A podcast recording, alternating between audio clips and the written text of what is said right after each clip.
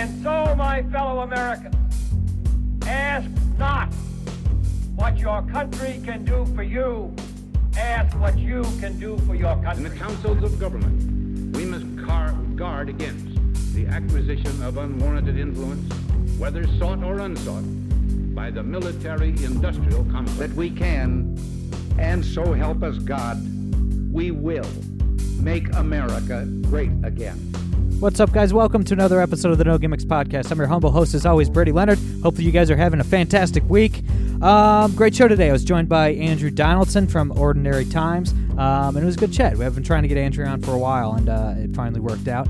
And uh, yeah, I think you guys will enjoy it. We talked uh, impeachment, we talked some foreign policy, we talked about uh, everybody's least favorite cop, Kamala Harris dropping out of the race. Uh, yeah, covered a lot of ground. So uh, before I get to Andrew, guys, please follow us on Twitter at No Gimmicks Pod. Please subscribe on iTunes, SoundCloud, or Google Play. If you're on iTunes, please give us a five star rating and a good review. I'd really appreciate it. And if you like what you're hearing and want to get involved, hit us up over on Patreon, patreon.com slash the No Gimmicks Podcast.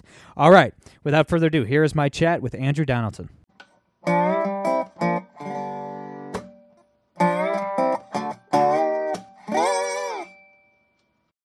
All right, guys, we're here with my friend Andrew Donaldson from Ordinary Times. Andrew, thanks so much for taking the time, my brother. Hey, Brady, we talked about it for a while. I'm glad we finally get to sit down and talk. Yeah, man. Yeah, we've been talking about uh, doing a podcast for for a couple months now, I think. So I'm glad it uh timing finally worked out. So uh, all right. I- I'm sorry to bring you down, Andrew, but uh, we're we're gonna have to talk a little bit about a couple topics that I've been ignoring disdainfully for the past couple months because they don't really matter. But uh, today begins another round of impeachment hearings. Uh, this time in the House Judiciary Committee. I haven't really talked much about these impeachment hearings because they don't really matter. But before we dive into it, is is there anything today or this week more generally that we should be paying attention to? In your estimation, is there anything worthwhile going on on Capitol Hill right now, or is it just a bunch of nonsense?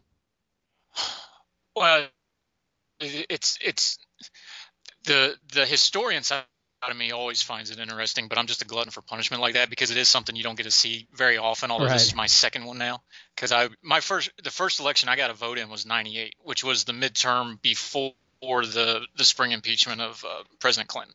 So this is kind of my second go around. So I actually kind of find it interesting to watch the machinations of it. But yeah, in the grand scheme of things, not a lot's really going on. They've moved it over to the to the Judicial Committee today. Uh, that's Jerry Nadler's committee. Um, it took them all of about 10 minutes to start devolving into motions and things. They've got three um, constitutional law experts um, testifying today. Um, so it's it's not going there's not going to be any bombshell testimony today. Today's all procedural. But again, to your point, there's just not going to be a lot of new information here. We we know what, what happened here. Um, anybody honestly knows what happened here. There was a phone call. We know what Trump said. He's admitted it. He's said it out loud. We we know all the facts, and now you're just into this machination of how are they going to get to the actual impeachment articles. And we have the polling that not very many people's minds are going to change on this. Um, so no, I mean we you can watch it for the for the action of it, but is it really changing anything? Probably not. Um, the poll numbers are going to stay the same. Most Americans, they just did the polling where 65% of them said they can't imagine anything happening now that's going to change their mind in any way, shape, or form. That's both sides, people that do want impeachment, people that don't want impeachment. So this this really is political theater until they get to the voting part, and then then it's going to be interesting because you had two Democrats vote against the impeachment inquiry. So does that number go up? Because I think, uh, don't quote me on this. I think they can spare like 17 votes and still get it passed. So is there going to be more Democrats that want cover? That's something to watch for. But until then, no, this is mostly just kabuki theater to get to what they actually want to do, which is the articles of impeachment. They'll probably still impeach the president, but Oh, they have to. Like you said, uh, they can only lose 17 votes in the House. There's a there's a chance, a smaller chance, but I think there is a chance that they don't even have enough votes. That that this impeachment goes down in flames because you know I I I actually disagree with you on the polling numbers. I think that support for impeachment is actually going to tick down a little bit because that's already Oh. started.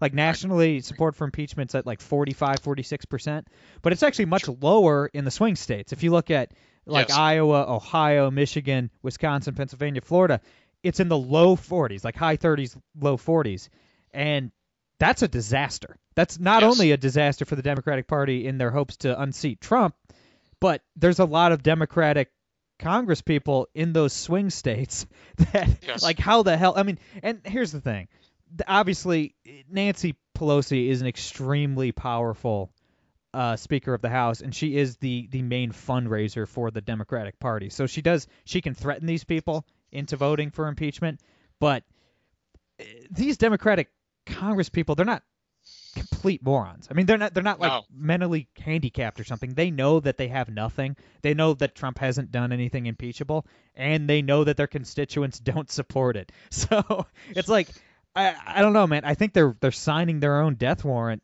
career wise by voting for this. I don't. I think there is a chance. I think. Pelosi will be able to strong arm them into supporting impeachment no matter what, probably, um, by you know threatening to cut off the purse strings when they run for re-election. But Sure. I don't. There, there's a chance the polling numbers look bad enough in these swing states that, uh, you know, a lot of these, you know, purple district congressmen have to back down. I don't know. I don't think they're going to lose the House over it at least this cycle. Although you know, who knows what's going to happen in the next year. Um, but it's it's always actions, not words, with our political leaders. So look at everything Nancy Pelosi did leading up to this. Her actions and the way she went about it. She didn't want anything to do with this. She really didn't, and she's smart. This is her second time with the gavel.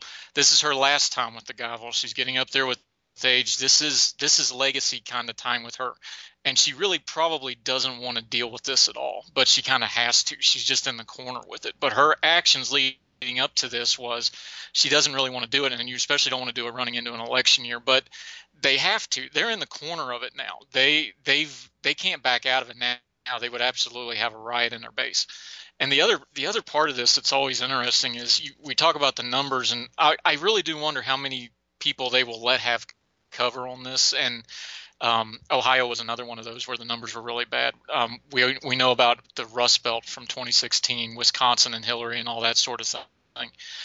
You know, do they do they really give give their people cover on some of this? How ugly is it going to get? Because the more this drags out, there's this quote from Newt Gingrich from the last impeachment I keep coming back to over and over and over again, where he just kind of threw up his hands after they got they lost 20 some seats in that midterm, and he said, "I just lost. I just didn't. I underestimated." I'm paraphrasing here. I underestimated how much people just tune it out 24 hours a day, TV and radio, the coverage, and how it just all becomes this one big ball of repugnant noise to people. And that's before we had internet. And that's before we had what we have now. I think the numbers are going to go down a little bit, especially because there's just not there's no new information out there on this.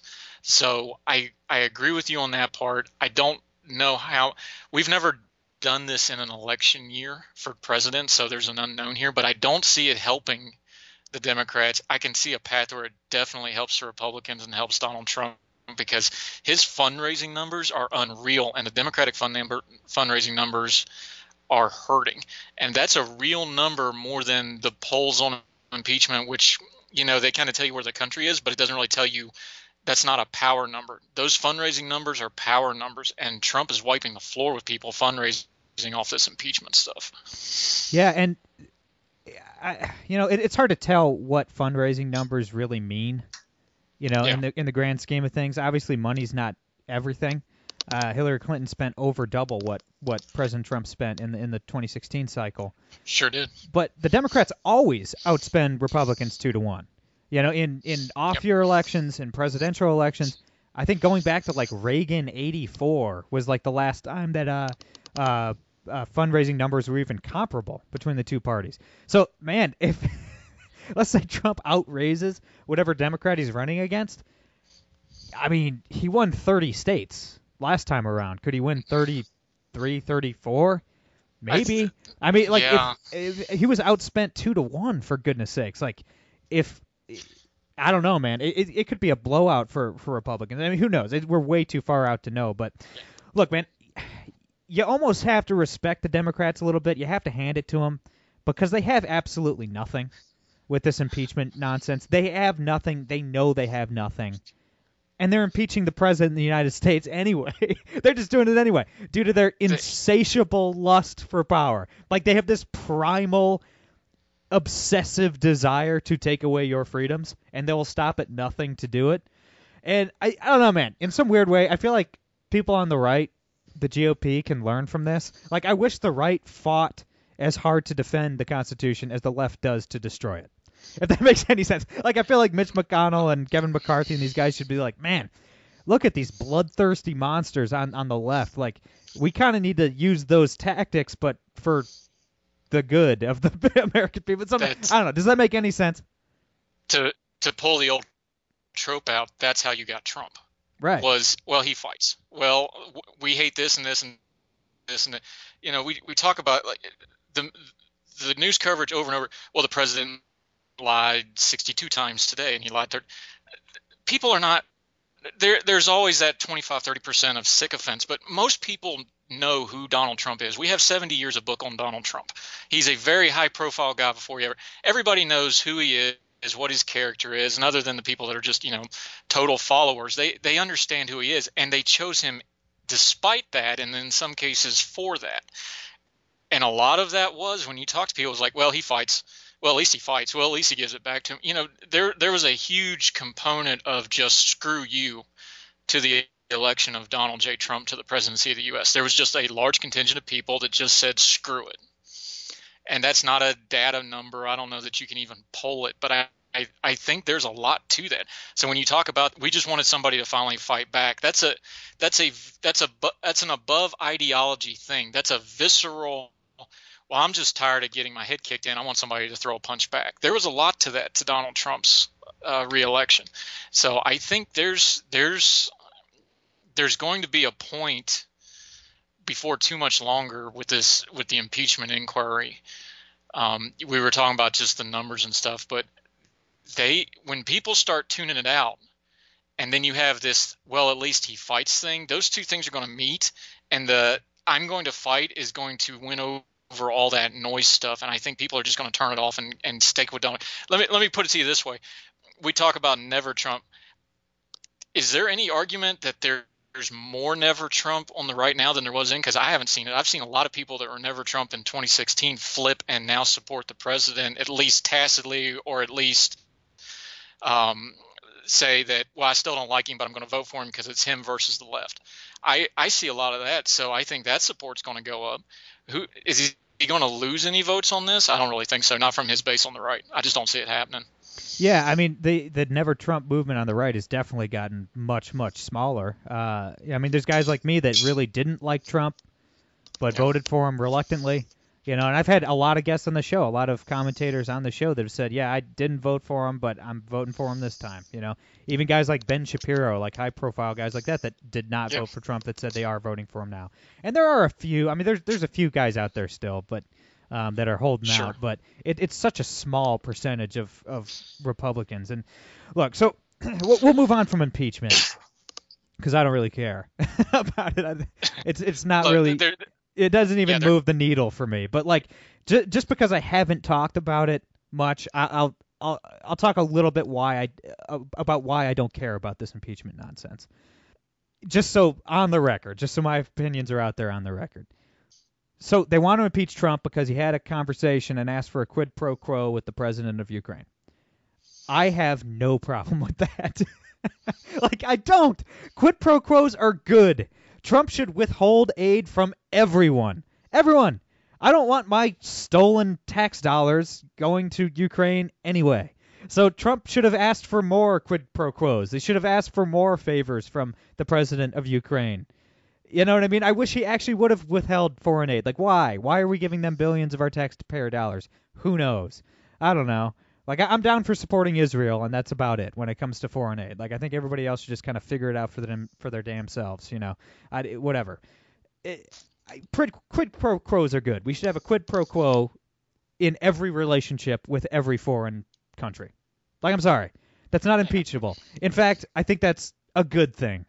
So, like, if that that's where I'm starting here. And the same Yeah. people that like look, Barack Obama drone bombed a 16-year-old American citizen in Yemen. Okay, like he, he literally murdered a 16-year-old American citizen without due process, right? So and that's not whataboutism. I mean, this is just common senseism. So if you didn't call for Barack Obama's impeachment when he committed first-degree murder, and you're calling for Trump's impeachment for having a conversation with the leader of a country that doesn't matter. I'm sorry, you're like you deserve to be laughed at and mocked. Like you're not a serious thinking person that should be taken seriously on any level, if that makes sense. No, that makes sense. And and you you uh you are far more isolationist than I am, and you practically make me into a globalist shill, even though I'm kind of more traditional conservative with foreign aid. It it here here something like the Ukraine is such a complex thing that people. If you want to go chasing corruption in Ukraine, I'm I'm all down for you know full tilt boogie for freedom and justice, but that's a bipartisan swamp of stuff that's ran through Ukraine for the better part of the last 25 years. Like Right. you're never you're never going to get clean water out of that well. You're just not because they're all dirty. You know, Russia basically ran it through a proxy before they elected Zelensky, and let's not even go down that rabbit hole because it really doesn't matter, and people's eyes are going to roll in the back of your head. They don't care.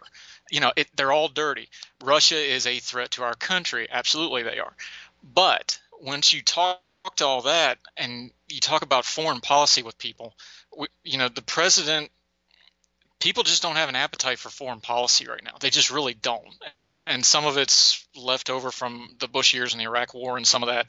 But the mood of the country right now is very internally based Right. and and I just don't think people are paying a lot of attention to. I do because I care. You know, I'm that's just my mindset, and I'm a you know I'm a sadist like that. I like to spend my time paying attention to what's going on in the water world. Our president, the president of the United States, Donald J. Trump, that was hired, he doesn't care about this stuff. He really doesn't. I don't even mean that as a slam. He just doesn't care. He doesn't care about geopolitical rivalry. He he's all about his agenda and what he's trying to do, and everything he does that permeates that he just doesn't care. You listen to the testimony of these people in this impeachment. Their main gripe is, well, he doesn't care what we say about Ukraine. I was like, yeah, you know, he's Donald Trump. He's told you for 70 years he doesn't care what anybody else thinks, but what he thinks.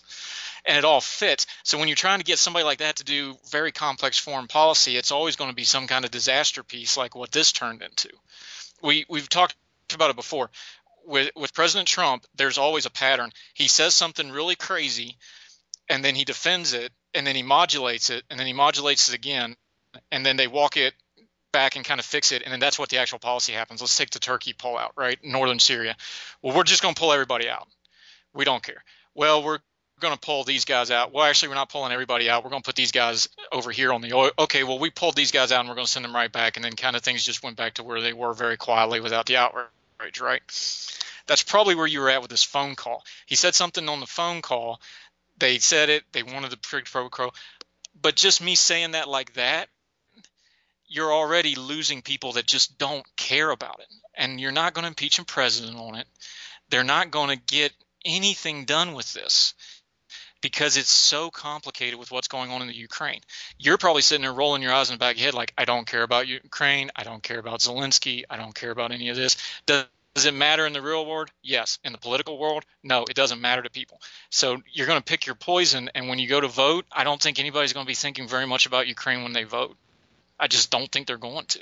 And most people that do It's care, harsh. and uh, I, it's not that I don't care about the Ukraine and Russia know. and all this stuff, but like most people that do care passionately about foreign policy right now are on the non-interventionist side. Yeah. You know, that's a, a lot of people actually voted for Trump over Hillary because of Hillary's uh, past, obviously getting us into a war in, in Libya for absolutely no reason, and you know destabilizing half of North and Central Africa, right? You know what I mean? Like, and, and people saying that, saying, uh, no, we've had like 20 straight years of disastrous foreign policy. Um, let's let's change it, and they they they voted for Trump to change it, and obviously hasn't really been able to because the CIA tends to get what they want, uh, no matter who's in office. But you know, I I just I this is not this dog's not going to hunt, man, for the No, Democrats. I- like it's just not. I don't know why they're going down this road, but I'm just on face value too. Like like I said, I. I'm I'm not saying withhold all foreign aid to everybody. I was being a little facetious No, there, but I but know. we, honest, I I was not being facetious when I said quid pro quos are good. we should be getting I- something from these countries. Like we should be asking for something in return when we're giving countries millions or billions of dollars of, of taxpayer money. we have the presidents over at the NATO summit right now. We should be having a real really serious conversation about NATO right now because it has been a bedrock thing for our country for many years. But you now have Turkey basically acting as a proxy for Russia that is a member of NATO, which was designed to bulwark against the Soviet Union. Right. And and Putin, in his heart and soul, just wants the Soviet Union back. That's what drives him. That that's a really big deal. And we're not talking about it, and we're not giving it any, and we're just giving it lip service, like, oh yeah, NATO, Turkey's in NATO. You know, we saw Erdogan uh, march into the Buckingham Palace with everybody else the other night. Yeah, like that. If you really, if you really take foreign policy and what's good for our country, and foreign policy under the view of what keeps our nation safe, that's a big friggin' deal, and nobody's discussing it. There's just not a. It's lonely out here when you do care about foreign policy, and and there's things you debate it with people of good faith. It, it is lonely right now because the the more isolation is, and I understand the argument and I respect the argument. It's lonely out here, but until you have serious people in positions to deal with these things seriously, nobody's going to really deal with them seriously. Well, here, here's another thing on foreign policy, and this I haven't brought this up before on the podcast, but I want to hear your opinion on this.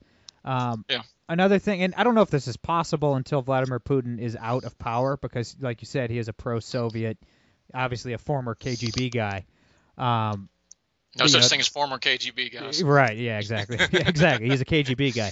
But here's the thing: when it comes to Russia, and you know the entire Democratic Party has has gone full Cold War, like Russia is the boogeyman kind of stuff, which that was the position on the right until five minutes ago. But you know, whatever. Don't need to get into that. The thing is, moving forward, and I don't know how feasible it is while Putin is still in power. Maybe, maybe not. But we're going to have to work with Russia as a bulwark against China. That, like that, we, we're Yeah. going to have to. Like Russia is not a threat. Their economy is smaller than the economy of the state of Texas. They are basically they export two things: crude oil and vodka. That's it. You've never driven a Russian car. You've never, you know, you've never watched a Russian TV or played Russian video games or listened to Russian music. They they're doing nothing. I mean, their economy is in shambles. Their military is a paper tiger. Their military was a paper tiger in the Cold War, and it's even less powerful now. Uh, they're not the threat. They're still a threat now. Yes, they can interfere in elections. They can fuck around in Ukraine and make you know Poland and and the Czech Republic and our allies in the region nervous. I get that, and we can't just let Russia do whatever they want. But a day will come that we're gonna they're gonna have to ally with us. We're gonna have to work together against China economically, and Yeah. so that's the whole like Russia scare tactic stuff. I'm like, all right, guys, maybe be careful because we're actually going to need them. Like as China's becoming more of a threat, we're going to need Russia on our side, probably within the next ten years. And that I mean that's something that kind of keeps me up at night. I don't want to, you know, but I, I really think uh, that scenario is going to come about sooner than later. China is a big is the biggest and and Russia what they're doing is guerrilla isn't Chi- the right word, but for Chi- lack of a better word. China is asshole to uh to to sum up my position. China. China Yeah, that that is one of the great audio quotes. You need to put that out on your Twitter feed. The the Chinese guy doing that is so funny. But it, you, you're talking about Russia, for lack of a better term, let's call it guerrilla stuff. They're doing small stuff worldwide. They've they've switched more to using their their proxies, and they use things like the like the Wagner troops um, to go after people. They're they're doing stuff kind of on the low and nipping at the edges. China's China is a huge threat, but it, let, let's not even talk about the economics because the economics are what they are, and and I'm not an economic expert. I just I have to rely on other people next. I don't have the mind for that. He, here's what we can get to on China really quick. If you're a freedom loving person, which I am, and I know you are, China is one of the great threats to the human freedom in our world right now. Not just because of the concentration camps they're running and the brutal regime and all that stuff, but the technology things they're doing with their social credit system and their AI and the way they have their entire society locked down. They have the things we're seeing with Hong Kong, the missing piece to a lot of that is the Chinese populace has been so indoctrinated for the last 20, 30 years that they they think any attack on China, the Communist Party of China, is an attack on every single Chinese, and it's all homogenous. It, you are never. I don't know how you're breaking that wall for at least a generation. It's it's not even the Cold War because technology kind of broke down the walls to the Cold War, and you had cultural interferences that broke down at the end of the Cold War. China has such a hammer lock on information on the daily lives, the social credit system that they have now, where they can just facially scan you, and if you do anything politically incorrect, you can't go buy food. Uh, um, the China stuff should be terrifying people, and not just what they're doing to the Muslim population. We know how they've persecuted Christians and other religious sects for years and years and years. We know what they did during the Great Leap Forward, where they starved and killed millions and millions of their own people. Largest genocide in human history. Probably. I mean, we'll, we'll never know the numbers of Russia and some of the other stuff, but probably a lot of people think that. If, if you're a freedom loving, you know, people, they throw around America first. If you're a freedom loving person, you cannot support China. The, not the Chinese people now. I want to I want to be specific here. The Chinese government, the Communist Party of China, and the Chinese people that are oppressed by them. They that is probably the largest threat to freedom that is in the world right now, and we're not doing anything about it. I know the president's doing this trade deal, but he, he's not tying any kind of you know, he's not putting any pressure whatsoever for the Chinese to actually change anything. And in fact, you could argue that um, Xi Jinping has absolutely worked the president to this point in his administration and gotten everything they want because we're just being quiet about it all. We're not saying anything about it. We're not saying anything about human rights. We're not saying anything about their aggression. Although we do, we'll, we'll sail a destroyer through the South China Sea once in a while just to tell them to back off a little bit. But other than that, we're not checking them at all, and that should frighten people that are liberty loving. Well, yeah, it's it. I don't I don't really know what President Trump should be doing here. I don't know that there's a lot I can, he can do. I, I can see it. Be unfair to him. Yeah, like I, I can see it from several different angles though. Like I don't know. I mean, you can make the case that Nixon never should have gone to China in the first place. We never should have opened China in the first place. I guess that that's a, you know. But then again, billions of people were were lifted out of debilitating poverty. So you know, you know what I mean? Like I'm a, I'm team people. I'm team human beings. So you know, I I, I wouldn't go that far. But like I, I just think a day is coming where we can either take on Russia or take on China and not both. And who's the threat? I mean, obviously, technologically speaking and militarily, China is a much greater threat to us than Russia is. And if you just look at the the cultures and the people of Russia and China, like I said, maybe you know maybe nothing good can can come about until Vladimir Putin's gone. But I mean, w- which country is is it more feasible that they would liberalize in our lifetime? Obviously Russia. And more obviously Russia because Yeah, China is not they're so. not even showing signs that that's possible. I mean the the, No. the the Chinese Communist Party is as strong as it's ever been and eh, I I don't know man like I we're going to need to work with one of these against the other and it's going to be us working with Russia against China. That, that that's my only point. I don't know what that's going to look like. I don't know when that's going to happen, but I do think that day is coming. and it's another argument of, of why we should have our own house in order because the the the fight against China is going to be an economic. It, it really they they get excused with their human rights and stuff because of their economic power, and they, we saw it with the NBA thing a couple months ago. They they weld their economic power to get excuses for what they do human rights wise and to expand their own power. And where, you know, when's when's the last time anybody took our own economy. I know the economy is going good now, but trees don't grow to the skies. At some point, it is going to come back down, and it's going to be messy.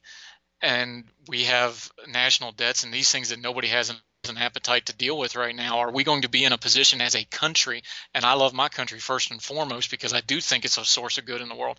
Are we going to be in a position to be able to stand up to them economically if our own house is out of order? And that's that's something that really when you talk about things that keep me up at night, you know, our military can still stand up pretty well, but if we have a collapse, an economic collapse, it hurts us security wise too. And I don't think people think about it enough. And it's coming. Yeah, I mean, I'm a, that's why I'm a single issue voter, and that issue is economics. I mean, I think, I mean, nothing matters. Nothing matters if you fuck up the economy. If people aren't eating, nothing else really gets. Im- I, I just had a conversation with a, a very young guy, college age guy, and they were they were very sincere in what they believed, and and I just kind of pointed out, I was like, you realize we're you know two generations from hunting and gathering, right? Right? And he just kind of blinks, and I was like, no, seriously, you know, in the early part of the 19th 20th century in the U.S., there were still plenty of people that were just hunting for, for food every day just so they could eat at night. Yeah. That wasn't that long ago. And I, I, I just had another conversation. Um, my father, you know, I'll be, I'm a little older than you. I'll be 40 in May. My father went to a one room school until he was in eighth grade, and I've gone to school, my college stuff almost all online. Think of the generation, just think of the technological and information jump that is in one generation we're not that far from all these things and yet people just i don't think they understand how good our lives are now but if the economy comes down i don't think they understand how quickly a lot of this is going to change because people are carrying so much debt both personally and corporately. Um, i really worry that this next recession depression whatever we're going to call it i really worry that it's going to be culturally shaping to our country because i don't know culturally how we're going to handle it and I know that's not a political thing and it's kind of am- ambiguous to talk about, but when we're talking about things to keep you up at night, that's one of those for our country and our people that keeps me up at night. Like, how are we going to handle that kind of adversity? Because we really haven't done it for since the World War II generation. Yeah, no, you're absolutely right. And I had a conversation with uh, a few friends of mine, guys that are really, really bright young conservatives that I have a, a ton of respect for, yesterday, and and they were a few of them were making the case that um, they're talking about essentially we are having a conversation about what conservatives should be focusing on the fiscal conservatism economic issues or the social issues. You know stuff like abortion stuff like you know all of the the hot button social issues of the day. And a lot of them had the consensus that the most important issues you know morally speaking were the social conservative issues. And i'm like yeah. No, like I, I, I, it's not that I don't care about those things. Of course, of course I do. Sure. Like, of course I do. But absolutely not. I mean, nothing matters if we aren't strong economically. Like foreign policy doesn't matter because we can't, no. we don't conduct foreign policy. Like if our economy tanks, there is no foreign policy because no. we don't have the money to conduct foreign policy. You know what I mean? And no. we, what, what are we gonna do if if Marxists take over the government and ruin the economy? Like social issues. Like what what what yeah. would even matter? Like if if we don't if we don't have economic freedom, how can we even combat the left on these social issues? Like fiscal conservatism, economic issues are always the most important issues. I, I, I would argue the only issues that matter because if we don't have that house in order, how do we even deal with the rest of the issues on our plate? No, it, you know, we, we talk about poverty and, and when you're working with folks that are very, very needy. And I, I just took I'm not saying this just to pump myself up. I, have done this before. A family that's very close to me, they're almost like surrogate children. Um, just took them food last night. Took them a bunch of food for the week. They just had a surgery in their family, that sort of thing. Like just neighbor taking care of neighbor kind of stuff. And you think about it like that's almost an aberration to some people now. And it's like when you talk, talk to my grandparents' generation, um, my you know i'm blessed my parents grew up very my dad grew up poor my mom grew up something that the english language doesn't have a word for poverty wise, but I grew up very, very well off. I mean, you know, lower middle class. I was very comfortable. I don't think a lot of us now, especially the commentariat class that you and I are in with the Twitter and the podcasting thing, you think of our kind of social standing class. I don't think we sometimes appreciate that the norm was you had to use your neighbors just to eat every day. Yeah. And we could get in a place like that again where are we going to really watch CNN all day every day on politics when we're trying to figure out how we're going to feed the people around us every day. And that sounds alarmist to people, but it, it could happen very easily. And, and I don't think people are prepared. You look at the numbers on, on personal debt and corporate debt, you know, um, I'd have to look it up again, but the thing like how few Americans have $500 in the bank for an emergency. $500 is a set of tires for a lot of people like literally like yeah. $500 is a grocery bill for a large family that's not you know to some people that's a lot of money but very few people have that much money in the bank you know it, it, it's things like this that I, i'm all for talking foreign policy in ukraine and, and the i love to discuss the constitution and the founders i'll argue that all day long but if you don't do something for your community and the people beside you none of that crap's going to matter and then when the trouble really comes and the trouble's going to come because it always comes. It always comes. We can read history. When the trouble comes this next time, I'm worried that we don't have those kind of community local connections and familiar connections that's what's going to get you through those hard times, and it's something we need to address even even as we talk politics. Like, man, the guy the guy next door, you know, he might need food, and I might have to go to his door and knock on it and ask for a meal. So maybe we should figure that into how we adjust our politics, and that's something I've really thought about a lot lately. Beyond beyond ideology, beyond, and I haven't really changed a principle in most of my adult life, as far as I know. I've been pretty consistent, but I'm very much in the age of don't shine me on to stuff. And it's like look trouble's coming. We need to prepare for it. And those things are things we need to think about you know apply our politics to those sorts of things so that when they come we're all ready for it. And not to sound like a complete partisan here but like it, it does it doesn't it's not beyond ideology like your political ideology no. plays into this because we, one political party has been they have spent the last 50 years trying to destroy the family and the community and replace it with the government I mean, they, they've literally yeah. spent since the early 1960s trying to destroy local institutions, destroy the church, destroy the family, destroy charity. You have Bernie Sanders out there saying that charity is evil. You know, the government needs to confiscate everyone's yeah. property and then eliminate private charity. I mean, that's that's what these people are saying, and so it, it's all tied together. Like they, all these things are tied together for me. As and then going back to impeachment, it's like no, man, because you're absolutely right. Like trouble is coming. Trouble is coming, and like, I, not to sound like a complete Republican hack here, but we have a better chance. We at least have a fighting chance to maintain a strong economy when Republicans are in the White House, when Republicans are in control of government. And Republicans suck too. I mean, they piss me off too. They're just not as bad as the Democrats. So that's why, you know, what would it take for me to support impeaching Trump? I don't know. Like one, he'd have to do something worse than what all his predecessors have done, and then two, the Democrats would have to stop promoting Marxism, and uh, Trump's not going to do anything as bad as his predecessors, at least in my estimation, and the Democrats, at least in the foreseeable future, are not going to back off of their Marx, Marxist economics. I, I just don't see it happening. So it's like, I don't think there's anything they could do. I, I honest to God don't. And I know, you know, the elites in, in DC, even on the right, you know, laugh when they hear they they make fun of people like me for saying stuff like that. You know, oh, what you know what? Could Trump shoot somebody on Fifth Avenue? I don't know, man. I'm I'm not I'm not willing to let Elizabeth Warren win because. Trump, Trump, had a, had a, had an off-color conversation. Like I'm sorry, I'm just not willing to let that happen to my country. To paraphrase our buddy Variety, Trump versus the left is going to win. And you know, like I said, I'm I'm at the age where I'm just like if if you want to espouse socialism, fine, we'll debate it, but be honest with it. You have Elizabeth Warren pitch her Medicare for All program and then tanked in her polling numbers. She's talking about 54 trillion dollars. The entire world economy is like 80 to 90 trillion. Right. Not right. our economy. The world economy the is 80 world, to 90 yeah. trillion, Yeah. and she's pitching something for. It, it's just mind numbing. It's like, um, there there's only so much. I, I Trump versus the left is probably going to win, and especially against this group of candidates, who's not there's not a Barack Obama in this group. Which whatever you thought of his politics, he did have a charisma. As a candidate, he was a good candidate, he, and obviously he won an election twice. There there isn't one of those in this field. There's not a there's there's nobody coming to save them in this election. It's, they've got what they got now. You know, Bloomberg is Bloomberg jumped in this thing, and my my lord, the nanny statism of of this man, who's been a Republican and independent, is now going to be a Democrat on top of it. So good luck with your Democratic primary with that feller. Um, they've got what they got, and Trump versus the left is probably going to win.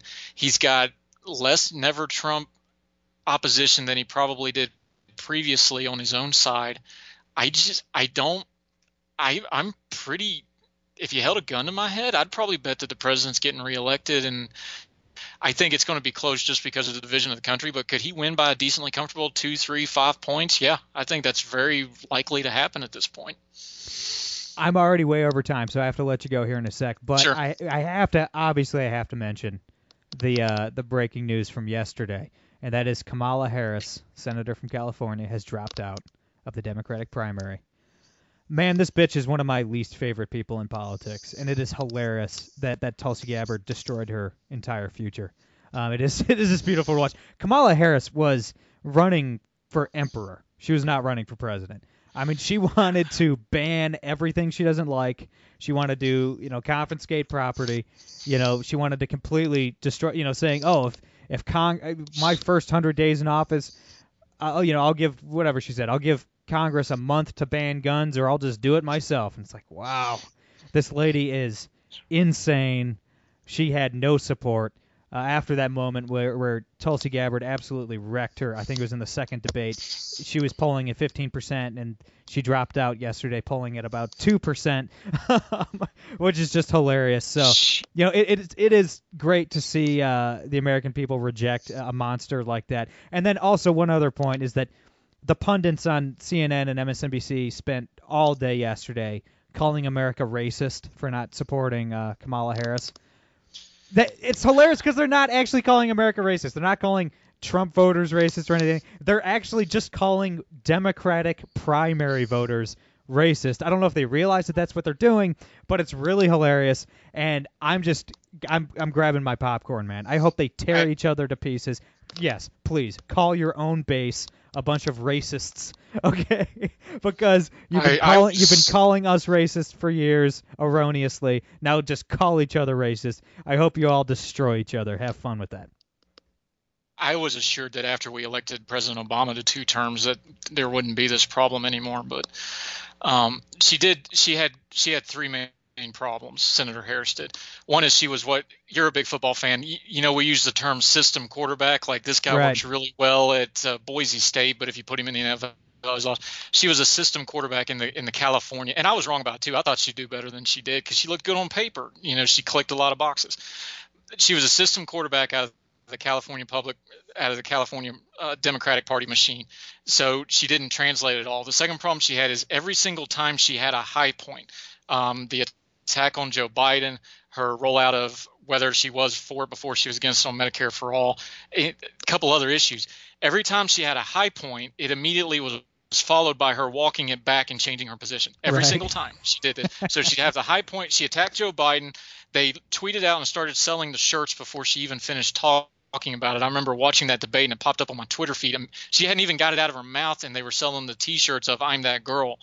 But then they turn. She turns around and walks it back the next day. You can't do stuff like that. People just go through it. And then the, the third one that really, really hurt um, Kamala Harris was she never found a fundraising lane at all, and she she got out of the race because she didn't have any money. She was actually quite a bit in debt, um, campaign wise. So she never had the backing, and it's kind of it's kind of amazing to watch. And this brings us back to Joe Biden again and his weirdness. And I know you're out of time, but you know Biden's winning by inertia because people will leave him, go check out Harris, then go back to Biden, or they'll check out Mayor Pete and then go back to Biden. It's just mind-boggling that this this field is this weak that they try these people, find out they can't hold up, and then they wind up going back to Biden because he's the best option, and you just kind of shake your head and go, "Oh my God!" But yeah, she's she's out. I'm, I'm actually surprised she's out this quick. I figured she'd at least take a run at Iowa, but the money situation must have been much worse than the infighting that's out there now with her sister of all people running her campaign. Don't ever work with family in politics or business. There you go, kids. Free free life lesson for That you. That is uh, amazing advice, very sound advice. And yeah, like you mentioned Biden, I'll just briefly mention Biden. I mean, he's gonna he's gonna be the nominee unless Yeah, he has some like like catastrophic medical event, which he is 80 years old, and that's you know, hey, God bless him. Hopefully, hopefully he lives to 120, but you never know. But barring something like that, he's going to be the nominee. I mean, over the I, I turned my Twitter off for a couple days, you know, over Thanksgiving and stuff, and I log back on Twitter, and first thing I see is Joe Biden trying to eat his wife's hand and talking about how he likes when children play with his leg hair. I'm That like, is you one people. of the most bizarre clips I have ever. there is a hundred To be fair. There is a hundred million Democrats in the United States. Oh man. And this I- this is your this is your guy. This is your front runner. Out of the hundred million Democrats, this guy, this guy. Yeah. Now to Oh be fair, gosh. Andrew. Now to be fair, Andrew Yang spent either yesterday or this morning. I saw a video where he was squirting Reddi-wip into the mouths of men as they knelt before him, so that he's going to get a challenge on that as being the weirdest thing of the week. But and don't even lie, you've nibbled your wife's fingers. Just admit it. It's okay. We're, Not we're in- amongst friends here. Not in not in front of people on stage. Not in front of people. I'm running for president. we, and uh, and I, I with with the Andrew Yang thing, uh, if anybody hasn't seen it, check it out. But I have to quote uh, Jesse Kelly earlier today uh, the radio host from Texas, on Twitter. He was like, "Hey, look, if if a man's giving you a thousand dollars a month, he's gonna want something in return." So. I, That's all I have to say about that. That's all I have to say about that. All right, Andrew, I gotta let you go. Where can everybody follow you online and keep in touch and read all your stuff and all that good stuff? Yeah, I'm at four for the fire at uh, Twitter. That's a that's written out for numerical four at the fire. Ordinary-times.com. A lot of really talented writers we get to work with. I'm very blessed, and uh, we misspell and mistweet all kinds of words. So find us on Twitter, and uh, really appreciate the time with you, Brady, and uh, enjoying your music catalog. Been working through that the last I've been road tripping back and forth to West Virginia, seeing people, so I've been listening to a lot of it. Good stuff with Southbound Fairing. Oh, thanks, man. I appreciate it. I appreciate it. And yeah, man, it was uh, we tried to put this together for way too long, so we'll definitely do it again soon. Everybody follow Andrew; he's great. Everybody check out Ordinary Times; it is a great website. That's all I got for today. I'm Brady Leonard. I'll be back on Monday. No gimmicks.